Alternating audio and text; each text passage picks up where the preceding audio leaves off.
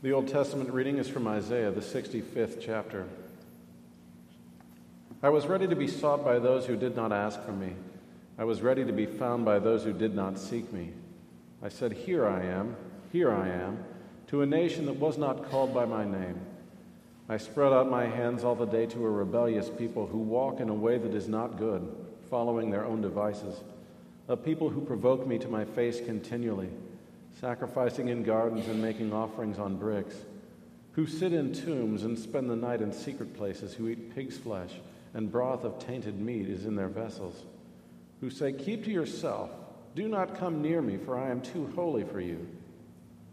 These are a smoke in my nostrils, a fire that burns all the day. Behold, it is written before me, I will not keep silent, but I will repay. I will indeed repay into their bosom both your iniquities and your father's iniquities together, says the Lord, because they made offerings on the mountains and insulted me on the hills. I will measure into their bosom payment for their former deeds.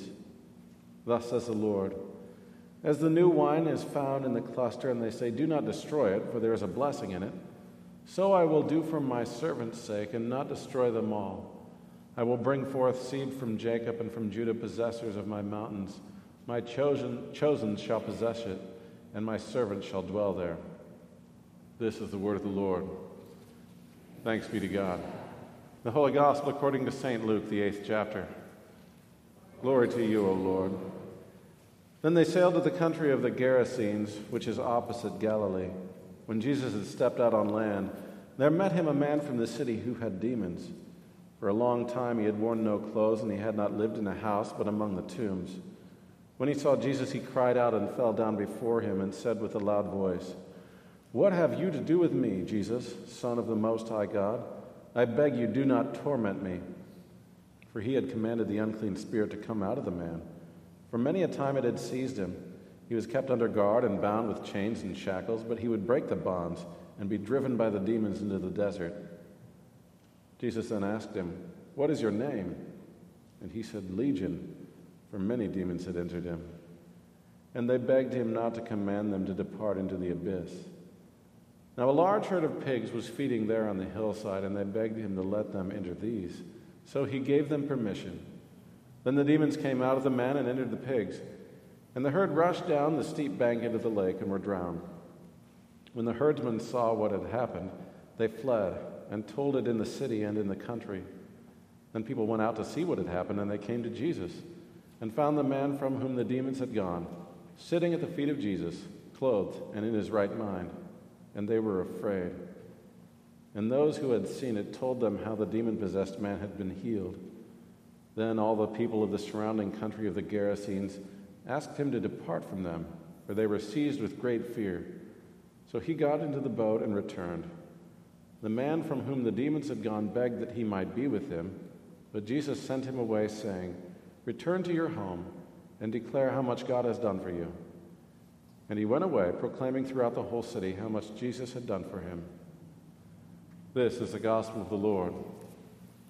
Praise to you, O Christ. Grace, mercy, and peace be unto you from God our Father and our Lord and Savior Jesus Christ. Amen. Let us pray one of the verses we just sang. O Lord, drive out the doubt that cripples faith, expel our pride and greed that we from powers that threaten us may by your grace be freed. Amen. As the gospel reading points out, and as that hymn we just sang also pointed out, when it gets right down to it, it is either Christ or demons. It is either the triune God that we confessed at length last week with the Athanasian Creed, it is Father, Son, and Holy Ghost, or it is the forces of chaos and destruction. There's no other options. None. And obviously, when it's put just that starkly, we think, well, duh. Who would choose demons? Yet our gospel reading, as well as our Old Testament reading from Isaiah, should show us that it's not that obvious. Or rather, yes, it is obvious, but for some reason, the demonic is seductive in its ways.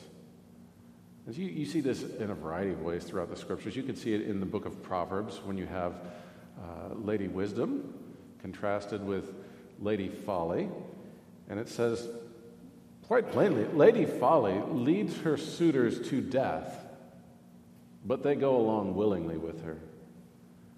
You see it repeatedly in the history of Old Testament Israel. You can think of the generation that followed Moses through the Red Sea and then turns away afterwards. You can think of the generations after King David.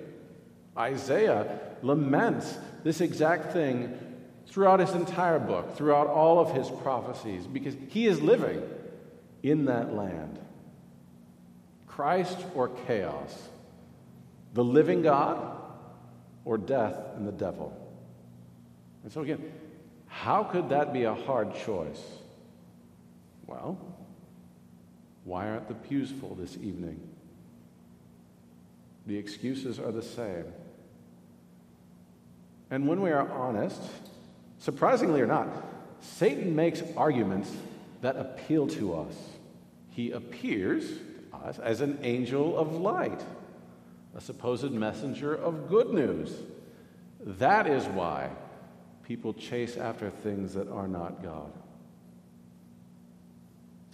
And so in the gospel here, you have a possessed man. You have someone who couldn't be contained. He, he was violent. He, he lived out among the tombs. Yet when he is cured, when he is in his right mind, then the people are frightened and they ask Jesus to leave.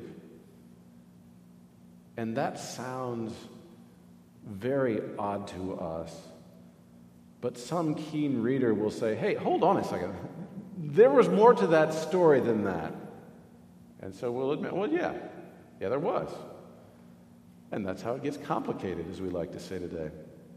Because the story doesn't only involve a possessed man, and from our point of view, who can say he's really possessed? Maybe he's got a chemical imbalance. Who are we to judge? The story also involves a large herd of pigs that rushed into the sea and drowned. Undoubtedly, some people lost a significant amount of money here story also involves a holy man, right, a sacred man, a teacher from another country. This time it was the country of the Jews. The story involves talk about demons and that kind of thing. And, and when you put all of those things together, I mean, who wants to deal with all of that? Or you could just insist to the people involved with all of that stuff hey, why don't you guys take that elsewhere? So, yeah, you, you involve violence, involve the loss of money, you involve spiritual topics, even creepy things like demons. When you get all of that going on, seems like the choice has become more complicated. Key word, though, seems. You don't have to look at the story. You could look at our own country. Right? In our own country, we kill babies, sell body parts. In our own country, we have sketchy business practices happening all the time, but, I mean, the markets are still holding on pretty much. We have a country that's been filled with spiritual shenanigans for decades, centuries, often blatantly to patronize one group or another. Or, or you just have these kind of things avoided so that things remain calm. Now, if, if you have that kind of thing going on, for instance, if that's the place where you've lived for, the while, for a while, if that's maybe where you've lived your whole life, you may not be comfortable with all of that stuff, but you know the system, you know how the system holds up more or less. Are you willing to see that crash to the ground over someone like Jesus? Because, hey, it has been mostly working for you. You live a pretty comfortable life, especially what, compared to what you see on the news. Do you want the potentially catastrophic consequences? If overturning Roe v. Wade splits this country in two somehow, is it going to be worth it? if letting the LGB crowd have their celebrations, if, if that keeps the corporate honchos happy, who's going to put up too much of a fight? Because their checks still cash. In the gospel, we had pig herders, and they figured it out pretty quickly. They weren't working for multinational corporations. They couldn't go down to Walmart and pick up cheap stuff right off the shelf. They didn't have a life as nice as ours. And they recognized that Jesus threw a wrench into their way of doing things. Didn't take them long at all, especially with that weird spiritual stuff involved. So it was just easier for Jesus to leave. What is it going to be? And someone could say, well, hold on. It's more complicated than that. Yes, there are ways in which that is true. And yet, there are also ways, as we see in the gospel reading, that it is that simple. As we said earlier, when you get down to it, it is either Christ or demons. And probably with a little effort, you can see how much easier it is when Jesus just leaves the scene. Sure, the crazy guy bothers everyone, but he is a known entity. He hangs out in the graveyard most of the time. Just don't go there. Get on with your life elsewhere. Problem solved. And if life is basically that, if life is basically keeping your head down, trying to get by, getting ahead if you think you can, and to do so, you adopt certain things into your sphere if you think they will help you. So if Jesus helps you, sure. If he doesn't, okay. You know that it's best to avoid awkward situations, best to avoid creepy things, avoid making much of a fuss over stuff. It's, it's much easier. I'm pretty sure the Gerasenes lived that same exact way. And so you, you recognize a life like that is centered on each and every individual person and what they don't want or what they do want. It's up to them. And Luke puts it nicely in our gospel reading when he says, They came to Jesus and found the man from whom the demons had gone sitting at the feet of Jesus, clothed and in his right mind. So, being in his right mind is at the feet of Jesus. And for his sake, we see that the man wants nothing else. He had been tormented by demons, so he wants nothing more than to be around Jesus for the rest of his life. But Jesus tells him, Return to your home and declare how much God has done for you. So we can see here, being in your right mind doesn't mean you have to physically be at Jesus' feet right then and there, mm. but you do need to have him at the center wherever it is that you happen to be. As Pastor Walther said a couple weeks ago, God is not hiding. He has been at work in the world from the beginning. His word goes out across the globe so that people can know him and know that he is found in Jesus, who is, even as the demons recognize, Son of the Most High God. So Jesus is at the top. When Jesus comes to a place, he is, or at least should be, the center. And that should be recognized. There are few things sadder in the Gospels than what we hear tonight when they ask Jesus to leave, and he does. It makes their lives a whole lot easier if they do not have to think about him and what that might mean for them. And there are ways in which people can and do make that same argument today. The problem with that, at least the main problem with that, is it is Christ or demons. There's not another choice. Christ is more powerful than demons.